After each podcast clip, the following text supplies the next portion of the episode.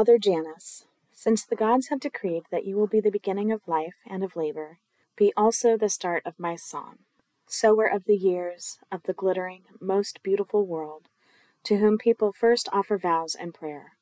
Two headed Janus, father of the gently opening year, you who alone can see your own back, come, favorable to the leaders, whose work brings peace to the fertile earth, peace to the sea, come favorable to the Senate and to the people. Prosperous day dawns, full of pleasant speech and thoughts. On this good day, let good words be spoken. Hello, and welcome to the Hearth and Hedge podcast. Merry meet. My name is Amberle, and I am so pleased to have you. The prayer that I opened with is called Roman Medley by Horace Martial and Ovid, uh, circa late first century before Common Era to early first century Common Era. It's translated by Barbara Nolan, and you can find this and many other great prayers in Barbara Nolan's book, A Year of Pagan Prayer. Well, we made it through another year. 2022 was a rough one, so here is to hoping that 2023 is a little gentler on everyone. So, I want to talk a little about resolutions. I've started out many a year with a resolution that I was going to do, be, become, accomplish tons of different things. And I will tell you that I have not accomplished any of them. I, along with many other people, think that uh, resolutions can be seriously unhealthy. So this year, I'm going to try something different, and I'm going to share some new ideas that I got from an email just this morning from Rachel of Anahata's Purpose and tell you what I have decided to do based on these ideas. The first is choosing a word of the year. Uh, the idea is to choose a word that will encompass what you want your year to be about, or look like, or focus on, etc. This year, the word I choose is knowledge. I want to spend the entire year learning everything I possibly can. I'll be starting with some fun new projects with my family uh, that will help along the way, which is great. Uh, we're moving our tiny little veggie garden that's on the side of our house uh, to a much larger plot in our backyard.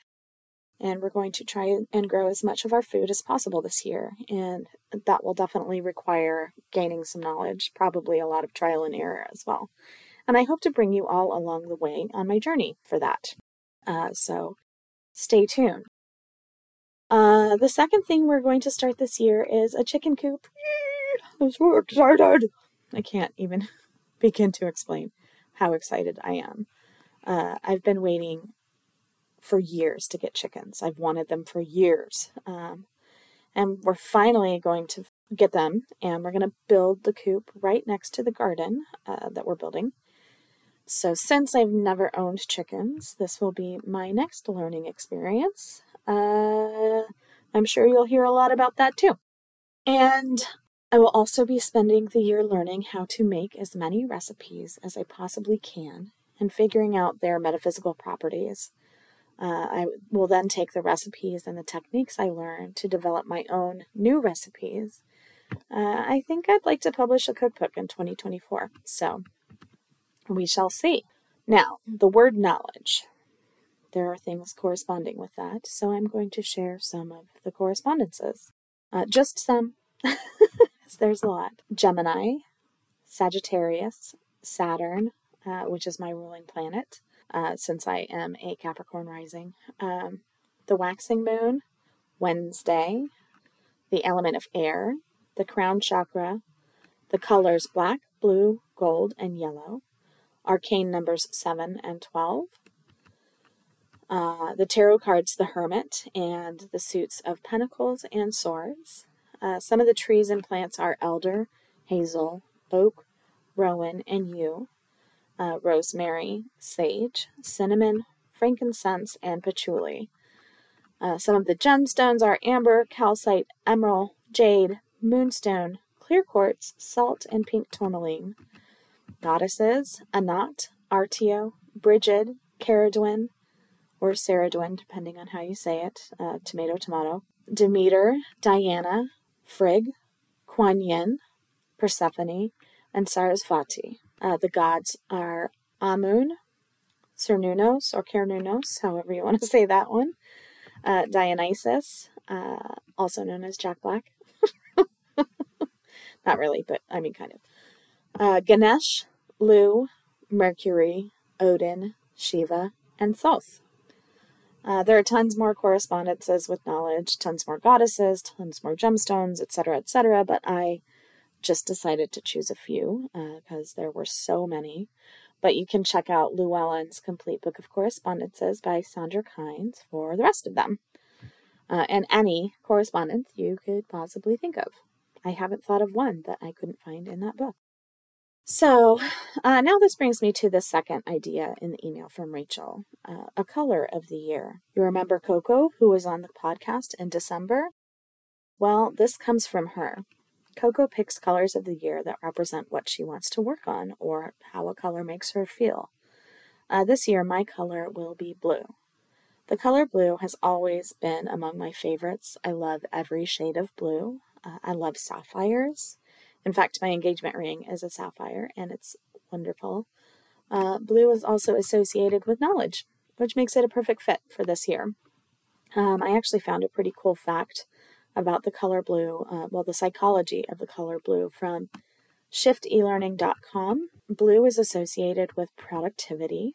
Some research suggests that people with highly intellectual work, which requires a high cognitive load, for instance, programmers or academics, are more productive in a blue environment.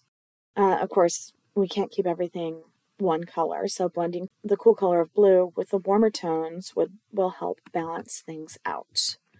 Uh, blue is best used for learning situations which are challenging. Uh, blue paper, blue ink, or blue highlighting can be used to help improve reading comprehension too, which is very interesting, and I am certainly going to try that out. Blue in general seems to be a relaxing and calming color, but lighter shades will seem more friendly, while darker ones seem a little more somber. Uh, remember Coco saying that navy blue to her felt very uh, restrictive. So, everyone, I suppose, will feel differently about different colors. But blue, blue is my color this year. Ugh, that song is now in my head. Um, I'm not going to say it because it'll be in your head too. Uh, It probably is. Neener, neener. The next on the list in Rachel's email is Song of the Year. This one was a lot harder for me. Uh, I don't know why, but it's probably because there are so many choices. Uh, I mean, the sheer number of songs in the world is astronomical.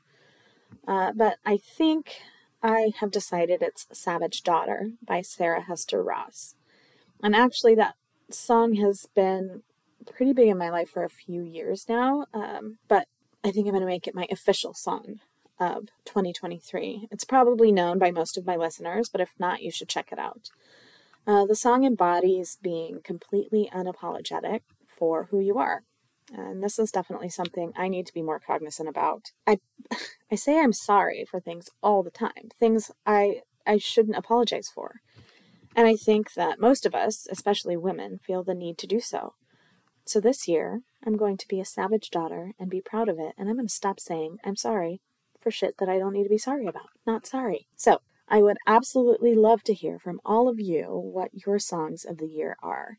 Uh, if I get enough of them, I will create a Hearth and Hedge 2023 playlist, which I think sounds super fun. Uh, if you want to join in, send the song you want me to add to the playlist to the Hearth and Hedge at gmail.com, or you can instant message me on Facebook or Instagram. And when I get enough songs, I'll create the playlist and link it on my bio site and the website. And if you want to add, uh, you know, your name and the reason why, maybe I'll do a little a little blog post about that. Uh, but we'll see. We'll see what what I get. Uh, now, card of the year, and by card I mean tarot or oracle card. I think this is such a great idea. I don't know why I've never thought of doing that. Uh, last year, I actually chose a rune of the year uh, on Beltane. Uh, so maybe, maybe I'll do that again on Beltane. I don't know. We shall see. Uh, but my card of the year. There are lots of ways to choose a card of the year, be it pulling a card randomly from a deck that you love, uh, picking a card that aligns with what you want for the year, or doing it the way I chose uh, through numerology which is such a great idea. Uh, Rachel suggests this method in the email, and it's a little different than like your birth numerology, but the same idea. So, what you do is you use your birth month and day, and instead of adding your birth year, you use 2023.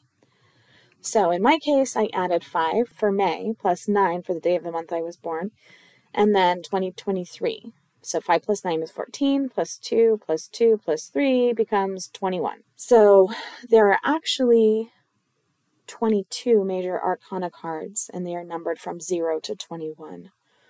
Uh, the 21st card, or 22nd, I know that's confusing, but card number 21 is the world. But I actually went a step further and added 2 plus 1 to make 3 because I'll tell you why. I could have stuck with 21, but I felt like the third card, the Empress, aligned more with my goals for the year. So I, I chose the Empress. Sorry, world, maybe next year. On a traditional card, like the Rider Waite Smith, uh, the Empress sits on a throne wearing a starry crown, holding a scepter in one hand. The scepter is representative of her power over life. Her crown has 12 stars representing her dominance over the year, and her throne is in the midst of a field of grain, representative of her dominion over growing things and fertility. Uh, the meaning of this card, the general meaning, everybody obviously has their own um, interpretations, but the general meaning is the Empress is traditionally associated with maternal influence. Uh, she can represent the creation of life, romance, art, new business, uh, or in my case, I see her as the card representing my work in gaining knowledge, building sustainable practices, and feeding my family from the food I have nurtured in the soil. The keywords associated with the Empress are opportunity, abundance, maternal care, nurturing, pregnancy, stability, and fertility. Uh, reverse card keywords are domestic problems, financial issues, stagnation, and unwanted pregnancy. Now, for some fun things uh, to do this new year. Uh, we're coming up on 12th night, which is January 5th. For most, January 5th is considered the end of the holiday season. 12th night is January 5th, 12th day is January 6th. 12th night is associated with the crone or winter hag goddess, also German Perchta. Uh, in a few short weeks, Imbolc will come upon us, and Brigid, will be celebrated, and shortly thereafter comes the first day of spring. But for now, winter still rules, so let's enjoy what's left of the season by mixing up a 12th night cake. This recipe is from The Hearth Witch's Year by Anne Franklin. I'm just going to read this directly from the book. According to Anne Franklin, Twelfth Night and Twelfth Day was the time to expel the winter spirits of chaos and bane and send them back to the underworld in a ritual battle between the forces of growth and summer and the forces of death and winter. The malicious Greek Kalokonsairoi appear during the twelve days, and the signal for their final departure comes on Twelfth Night with the Kalanda festival, when the blessing of the waters ceremony takes place. Some holy water is put into vessels, and with these and incense, the priests make a round of the village, sprinkling people in their houses, which make the winter spirits flee. And now for the twelfth night cake. You will need two and a quarter pounds mixed dried sultanas, raisins, and currants. Sultanas, if you are not aware, are a different type of raisin. They're actually like the golden colored raisin. Um, so a little different, same thing. You'll need two ounces of mixed citrus peel, a quarter pint whiskey, a quarter pint milk, 12 ounces of butter, 12 ounces of muscovado sugar, 4 eggs beaten, 1 pound, 4 ounces of plain flour, uh, which can be also uh, all purpose flour, uh, 1 level tablespoon of baking powder, 2 level teaspoons of mixed spice, uh, I'm assuming that's probably like a pumpkin pie spice or an apple pie spice. You'll want two ounces of glacé cherries, which are maraschino cherries also, or, or can be, maraschino cherries can be used instead of them, uh, and two ounces of chopped walnuts. I bet you know what this is going to taste like. I do, and I'm real excited about it. So you're going to place the dried fruit and peel in a bowl, stir in the whiskey and milk, cover, and leave overnight. Uh, the next day, you're going to Heat the oven to 140 degrees Celsius or 275 degrees Fahrenheit, uh, also known as gas mark 1 if you are in the UK. You're going to oil a large pan, approximately 12 by 10, and line the base and sides with grease-proof paper. Brush the paper with oil. Cream the butter and sugar. Add the beaten eggs a little at a time. If the mixture curdles, add a little bit of flour. Then you're going to sift the flour, baking powder, and spice and fold into the creamed mixture. Afterward, you're going to add the fruits, nuts, and whiskey milk mixture. Uh, stir well and turn turn into the tin. I, I thought it said turn into the bin. which I think a lot of people feel like fruitcake should go in, but I love it. You're going to bake in the center of the oven for two and a quarter to two and a half hours. Uh, leave to cool in the tin and turn out and remove the paper. Uh, you can, if you really must, I must, you can sprinkle more whis- whiskey on top. Uh, the cake can be iced and decorated with stars, ribbons, wheat ears, nuts, and glace fruit. Uh, that sounds delicious to me. I don't know if any of y'all are fruitcake fans, but I really, really am. And that sounds money. Sounds money. And now I have a fun little kitchen blessing bottle. Uh, this is from Enchanted Kitchen by Gail Bussi. Both Anne Franklin and Gail Bussi, I have requests in for them to come be on the podcast, so hopefully that'll happen. But for now, I'll just read their books to you. So this is a kitchen spell bottle. Kitchens need protection and clearing just like any other room in your home. This simple little spell bottle is fun to put together and can either be placed on a shelf or hung up with colorful ribbons or cords. I keep mine suspended from a picture hook on the wall. They also make delightful gifts, especially for people moving into new homes. I like to use either blue or clear glass bottles that are not too large and preferably have cork tops. Sprinkle a little pink Himalayan salt in the bottom of the bottle for protection and cleansing. Then add the following a sprig of lavender uh, for peace, a dried bay leaf for courage, an amethyst for peace and protection, and a small, small white feather to represent angel or goddess spirits. Write the following on a small piece of paper, or you can use your own words if you like. Uh, my kitchen is a sacred place a place of warmth, a place of joy, sharing, and nourishment. May it be blessed by Bridget and the Shining Ones, and may all who gather in this place know only peace and abundance. And so it is. You're going to roll up the paper into a scroll that will fit into the bottle and tie it with a thin white or purple ribbon. Lastly, sprinkle the scroll with a few drops of rose essential oil for love and peace, and then place the scroll in your prepared bottle and set someplace awesome in your kitchen. So, this year I do have some really exciting things coming along. I have four really great uh, interviews already set up. I have several uh, in request. I really, I have a couple that are like absolutely reaching for the stars, and I'm not going to tell you who they are because if I fail, then you'll all be disappointed just as much as me. Uh, but I'm really going to try, and I hope that it's going to work out The first interview I have this year is Amy Blackthorn, which is so exciting, and that's going to be on Monday. Her newest book, Blackthorn's Botanical Wellness, uh, will be definitely something that we discuss. I gave a copy of it away at the end of last month. And then I also have Judika Illes coming up this month, which is really exciting. And two more authors. Uh, so stay tuned. I will try and keep all of my upcoming interviews listed on the website. Uh, the website has not been getting updated as much as I would like because, well, it was Christmas. I didn't work on the website or anything else this past week because I spent the time with my family and it was wonderful. So I hope you guys all did the same thing. Uh, or did something else that you love uh, spent time with friends, uh, your chosen family, or yourself if you don't ever get to do that. But I hope it was a good one. Thank you so much for joining me on this fine second day of the year. Again, next Monday, I'll be coming at you with an interview with the amazing Amy Blackthorn, and I cannot wait for that. I hope you all have a happy, beautiful, blessed, prosperous, 2023, and we'll see you next time.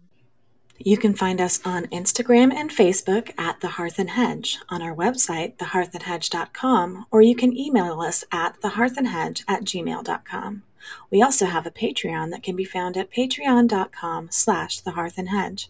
If you like what you hear, consider leaving a review wherever you find your podcasts.